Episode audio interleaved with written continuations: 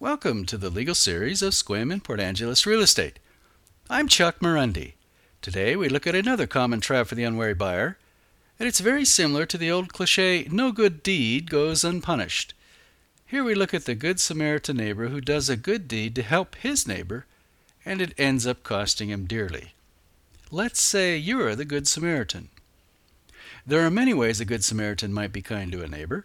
For example, you could allow your neighbor to use a couple of feet of your property, or you might allow your neighbor to use a portion of your driveway, or you might permit your neighbor to have a utility easement under or over your property.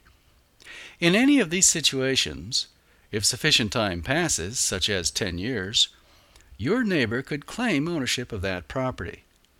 The neighbor would have to establish all the prima facie elements of adverse possession or an easement by prescription, but judges often assume facts in favor of the claimant.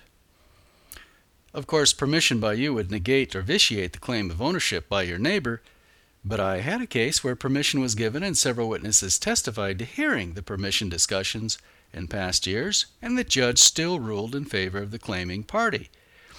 Believe me when I say judges will tend to favor the claiming party.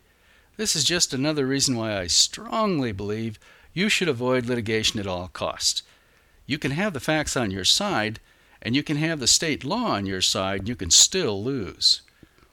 One of the reasons I write and publish these traps for the unwary is to help you avoid unnecessary nightmares. As I've said before, life is too short for such things. If you're buying property, do your due diligence to be sure you don't get caught in this trap for the unwary.